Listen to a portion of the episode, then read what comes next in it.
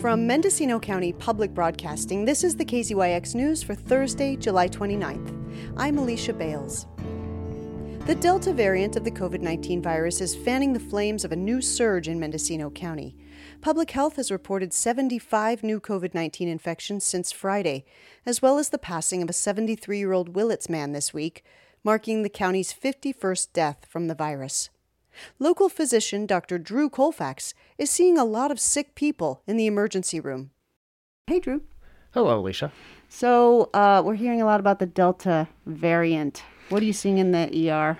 Well, we're seeing a lot of COVID um, for certain. There's, you know, every day that I'm in the ER, I'm diagnosing people with COVID, um, newly diagnosing people with COVID, or people are coming back more sick with COVID.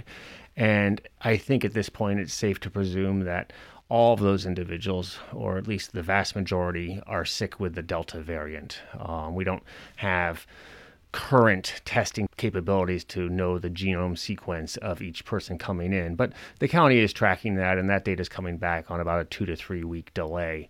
And it is Delta, and it's Delta here, it's Delta everywhere. And the reason that we're talking about Delta um, is because it is much more contagious for reasons that are not entirely understood, but it appears that the Delta variant produces a much higher viral load. And so when people are exhaling or coughing or sneezing or breathing or living, um, they are shedding a lot more of that virus.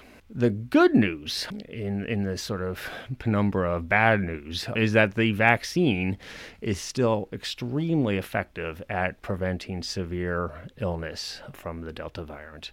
It's not quite as effective at preventing um, mild cases, um, but it's almost as effective at preventing the severe COVID illness that we saw with the initial strain. And that's obviously very, very good news indeed. It means that this vaccine is still effective against this current iteration of COVID.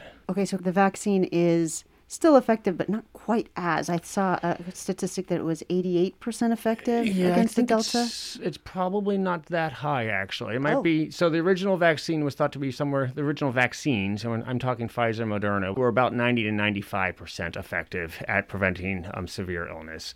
Maybe even a little bit higher, actually. Um, this current iteration, the, the Delta variant, the it's probably not even close to 70% effective at preventing some sort of illness, but it is still about 90% effective at preventing severe illness. And that's kind of really what you want out of the vaccine. Um, and so we're really just seeing this translated into greater numbers in the county and in the state and nationally most of the people that are sick enough to come to medical attention are unvaccinated. So the vast majority of people that we are seeing in the hospital and the 10 or so that have been hospitalized on a daily basis throughout the county are almost all unvaccinated individuals. So I, I know that I've been sort of a big proponent of these of this amazing thing called vaccines ever since this pandemic broke. Um, but the vaccine is really what's saving people's lives, and it's also really what's saving severe illness. I can't emphasize enough the buyer's remorse that I see in somebody when they come into the ER feeling terrible because it is a terrible illness, even if you're not terribly sick. And I ask them whether they've been vaccinated. It's it's frustrating for them for the, uh, to see them recognize that that was a bad decision. It's frustrating for medical providers because it is preventable at this point. We have this amazing way to stop this pandemic, and it just hasn't been adopted by enough of us. I can't imagine how frustrated you are to see these numbers going back up in the hospital. Well, it is, it is frustrating. Um, COVID, unfortunately, has now just become one of those preventable conditions that we are seeing in the emergency room. And that's really frustrating because it puts all of us at increased risk. Um, it particularly puts the unvaccinated kids at increased risk and the much more elderly or the immune suppressed at increased risk because it keeps this virus, it keeps this pandemic going. Um, and the longer it goes, the greater the risk that we're going to see a strain emerge that is not contained or corralled by the vaccine, um, at which point we're going to start seeing a much higher incidence of really sick vaccinated people in hospitals fortunately, we're not there yet, but we will get there unless we get a higher vaccine rate.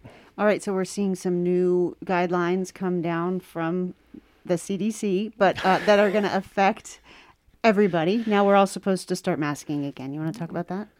Uh, yeah, the masking should never have gone away. We had way too many COVID cases in the country, um, locally, you know, statewide, nationally, to ever walk back the masking requirement. That was that was a mistake on their part, and I think they recognize that now. It just creates this insane cognitive dissonance to say no mask, now we need masks, now we don't need masks. We so it's that was that was a bad idea, um, and it it should never have happened.